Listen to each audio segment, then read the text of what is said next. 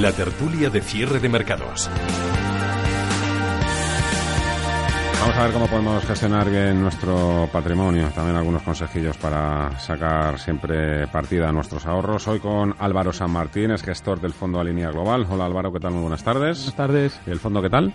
Pues bueno, ahí estamos. Nosotros tenemos una posición, como siempre nos gusta llevar la contraria, pues apostando a que los tipos a largo tienen que subir y de momento no suben, con lo cual, por decirlo suavemente, a la espera. Bueno, pero van a acabar subiendo ¿eh? en cuanto ya... Yo pienso que sí, es lo que es el único activo que no está reflejando la mejora en la economía global y de hecho incluso yo creo que está dando síntomas de burbuja, no sé, ya lo comentaremos. Saludo también a José Antonio Tamayo, director de mercados de GVC Gaesco Beca. José Antonio, hola, ¿qué tal? Muy buenas tardes. Buenas tardes.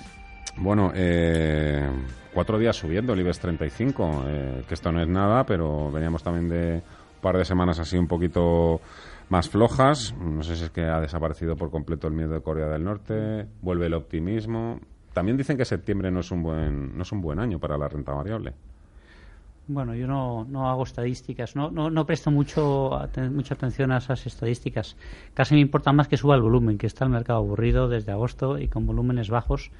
Pero bueno, habíamos bajado desde, si no recuerdo mal, 11.300 puntos que marcamos máximos en el año hasta 10.100, lo que ha hecho pues que algunas compañías que no estaban demasiado baratas, pues pues podamos empezar a mirarlas. Luego también ha habido algún, alguna bajada de Europa. Lo que no acaba de bajar es el mercado americano.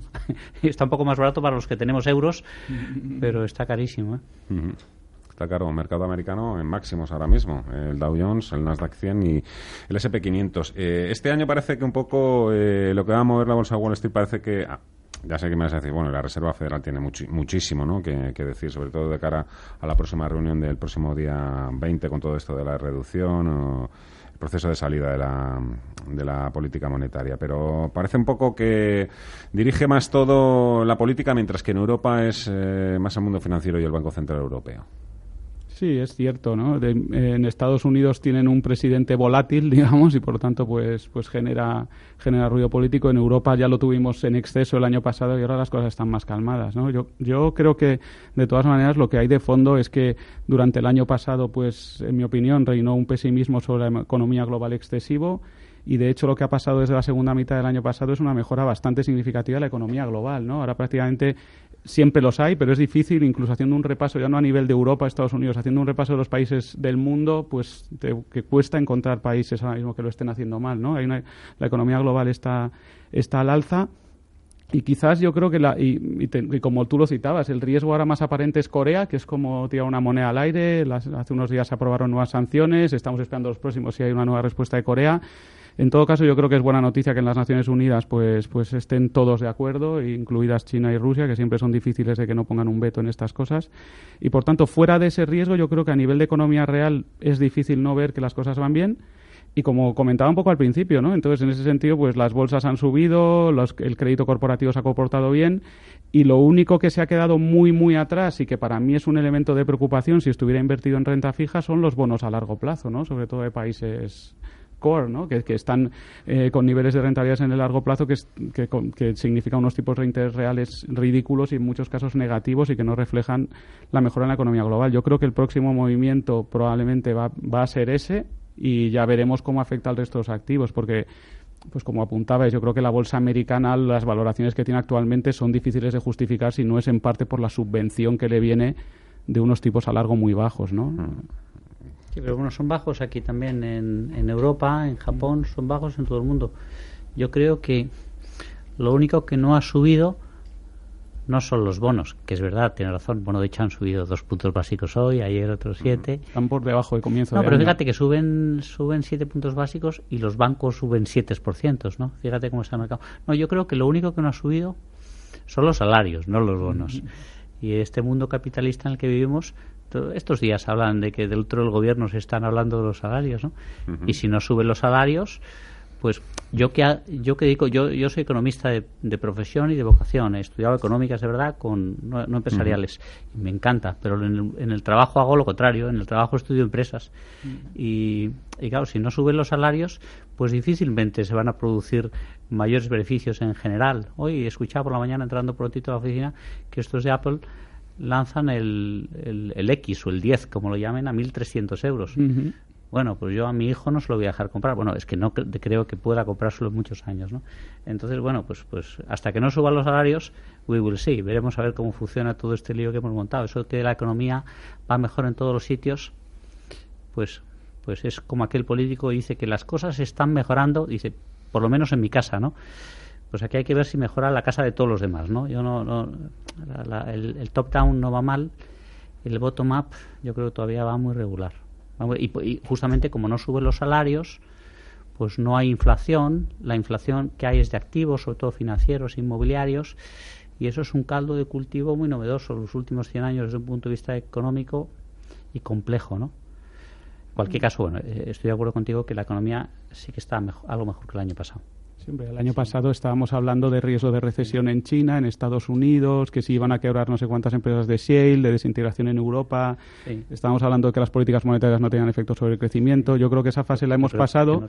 Bueno, quiero decir, la economía global, la economía global la hemos olvidado, ¿no? Bueno, no, la economía global es que realmente está creciendo ahora mismo por encima de su potencial y hay muchos países que están empezando ahora a, consumir capacidad ociosa y, y, alcanzar los niveles de paro de equilibrio, ¿no? Incluso por debajo. Entonces es verdad, yo estoy de acuerdo que lo que queda en la economía real es que suban los salarios y eso se traslada a los precios, ¿no?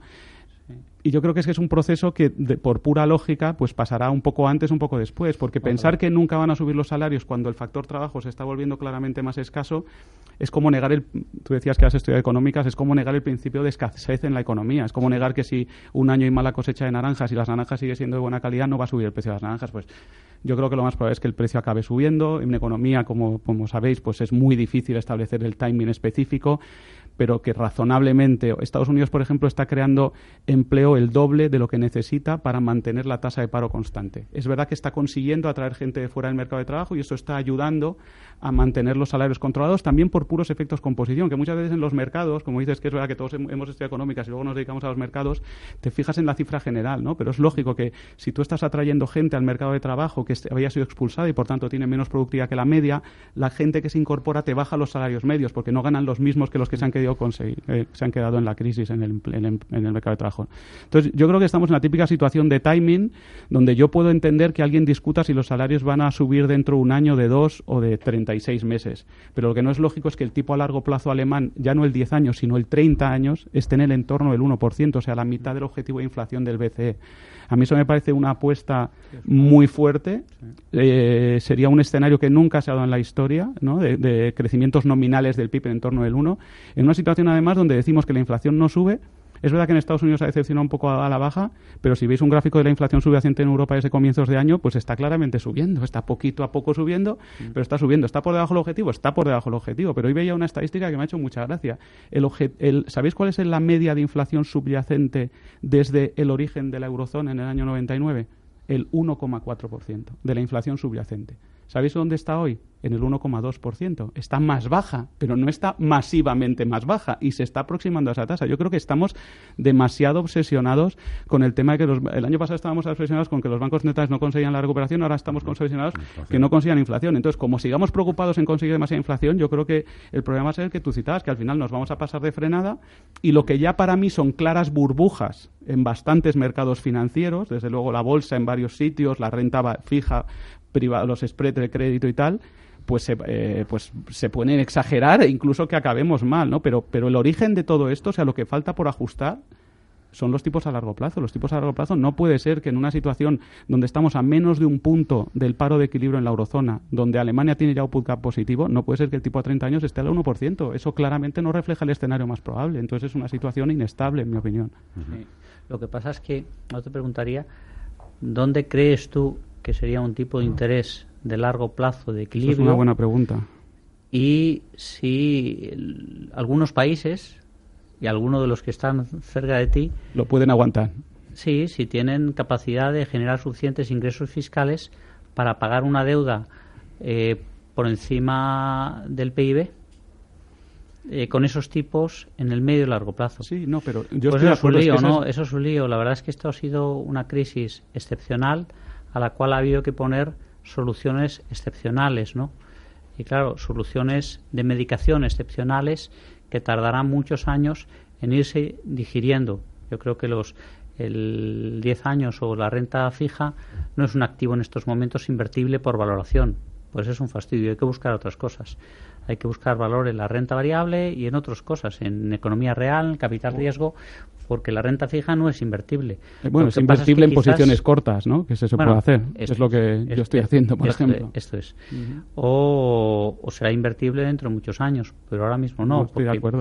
Claro, al final dices, el, el alemán realmente en la eurozona o en la unión económica que hemos montado no deberíamos estar hablando de un tipo de interés alemán, deberíamos estar hablando de una financiación conjunta, ya que hay un banco central único y deberíamos estar hablando de un bono de la totalidad de la eurozona en función de la capacidad de repago, una situación fiscal única entre todos, una serie de cosas en las que no se ha avanzado y por lo tanto todo eso genera una serie de disfunciones, ¿no? Dices un, no, yo, yo creo que la clave, la clave ha sido una muy buena pregunta cuando has dicho cuál es el tipo que podemos resistir, ¿no? Pero muchas veces lo que, y, que yo estoy de acuerdo que es más bajo que el, que, el que históricamente, o sea, históricamente el, el, bono americano a 10 años pues ha dado rentabilidades, bueno, mucho más altas, pero en promedio en torno del 5% y el, y el alemán ha estado pues a tres estreses y, y pico sin, sin, sin que pasara nada, ¿no? ¿Son esos niveles ahora mismo alcanzables? Yo creo que no, porque estamos en niveles probablemente de crecimiento potencial más bajo que antiguamente y con algo menos de presiones inflacionistas. Lo único que digo es que probablemente sea algo entre el 1 y ese 3, no quedarnos en el 1, porque de hecho, por ejemplo, tú citabas el PIB nominal, que obviamente es una referencia muy válida para analizar la capacidad de repago de una deuda, ¿no? Pero claro, el PIB nominal en Estados Unidos pues está creciendo al 3,5-4%. En Europa ahora mismo está creciendo al 3%. O sea, que claramente tipos a largo plazo de 100, 150 básicos por encima de los actuales no solo son resistibles, porque estarían por debajo de los crecimientos nominales del PIB, sino que serían, yo creo, saludables para evitar que esa inflación de activos que tú mismo citabas vaya demasiado lejos. Oye, ya, siento tener que hacerlo, ¿eh? pero la verdad me encanta cuando esto se conduce solo. ¿eh? O sea, pero mm, le he prometido a nuestros oyentes que también nos iba a preguntar, nada, en estos dos, tres últimos minutos que nos quedan un poco, eh, los que estén buscando un poquito de riesgo, ¿dónde tienen que mirar, Tamayo? El que busque un poquito de jugársela. No jugársela, no, no es el verbo. No, a mí no me gusta la palabra no, no, a mí tampoco. Tantas horas de trabajo no, no, son para jugar. Bueno, claramente es, es, justo lo contrario. Ahora el valor está en la renta variable, evidentemente.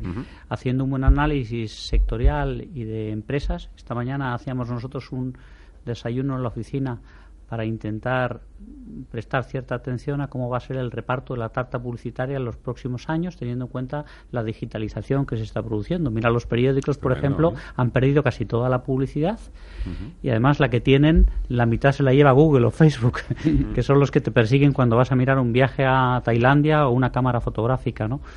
Bueno, pues ese es un sector donde se producen temas disruptivos. La entrada de Amazon en los eh, retailers también produce y al final si eres capaz de bajar a las empresas, hay veces que no hay que tocar esa inversión porque es muy arriesgada, pero en general la posibilidad ahora mismo de, de sacar rentabilidades por encima de la inflación y claramente por encima de la renta fija está la renta variable. Yo entiendo que nuestros colegas más de renta fija quieren un mundo donde puedan invertir en un 10 años americano al 3,5. Yo también, yo también lo quiero para y, quiero tener un depósito en el banco al 4, pero no va a volver en el corto plazo. Por lo tanto, hay que buscar la rentabilidad ahí donde está, ¿no? No, yo estoy de acuerdo. Yo por exclusión, desde luego, la única posición larga que yo me plantearía en las clases de activos tradicionales efectivamente es en la renta variable, huyendo quizás de Estados Unidos y tal. o pero tampoco estudiar Estados Unidos con detalle puede encontrar empresas allí, no También, probablemente, pero en caso, para mí en general, de una visión top-down de los mercados de renta variable, pues ya no están baratos y en el caso de Estados Unidos yo creo que están caros. Y yo creo que quien se atreva a bucear en, en fondos, por ejemplo, de gestión activa, pues yo creo que ahora mismo una estrategia con una rentabilidad riesgo muy buena es estar corto de bonos de largo plazo, porque, porque creo que desde los niveles actuales de de rentabilidad del 1, pues, pues si hay sustos bajarán un poquito, pero tampoco deben bajar mucho más porque ya están descontando un escenario negativo muy Por extremo. sobre el boom. Sobre el Bund, sobre el Bux, el, bono alemán a 30 años. Nuestras posiciones, por ejemplo, que tenemos en el fondo son posiciones cortas sobre todo del Bund y del Treasury, eh, pero en los plazos largos, porque yo sí que creo que todavía nos queda una temporada de tipos bajos a corto plazo, pero lo que no puede ser es que el mercado a veces comete excesos, ¿no? Y el de renta fija también, que proyectemos los tipos bajos actuales casi al infinito, ¿no? Porque claramente en algún momento la inflación va a volver. Bueno, interesante lo que nos ha contado Tamayo, eh, medio de comunicación, el retail, con toda esa compra de Whole Foods, de, Amazon.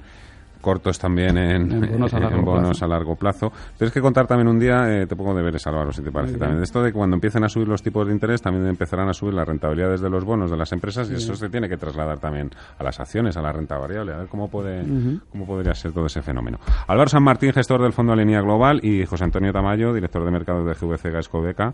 La verdad es que ha sido un placer, ¿eh? Si os dejo solos, tiráis aquí Sí, muy interesante. toda la tarde. Muchas gracias, ¿eh? Y un fuerte abrazo.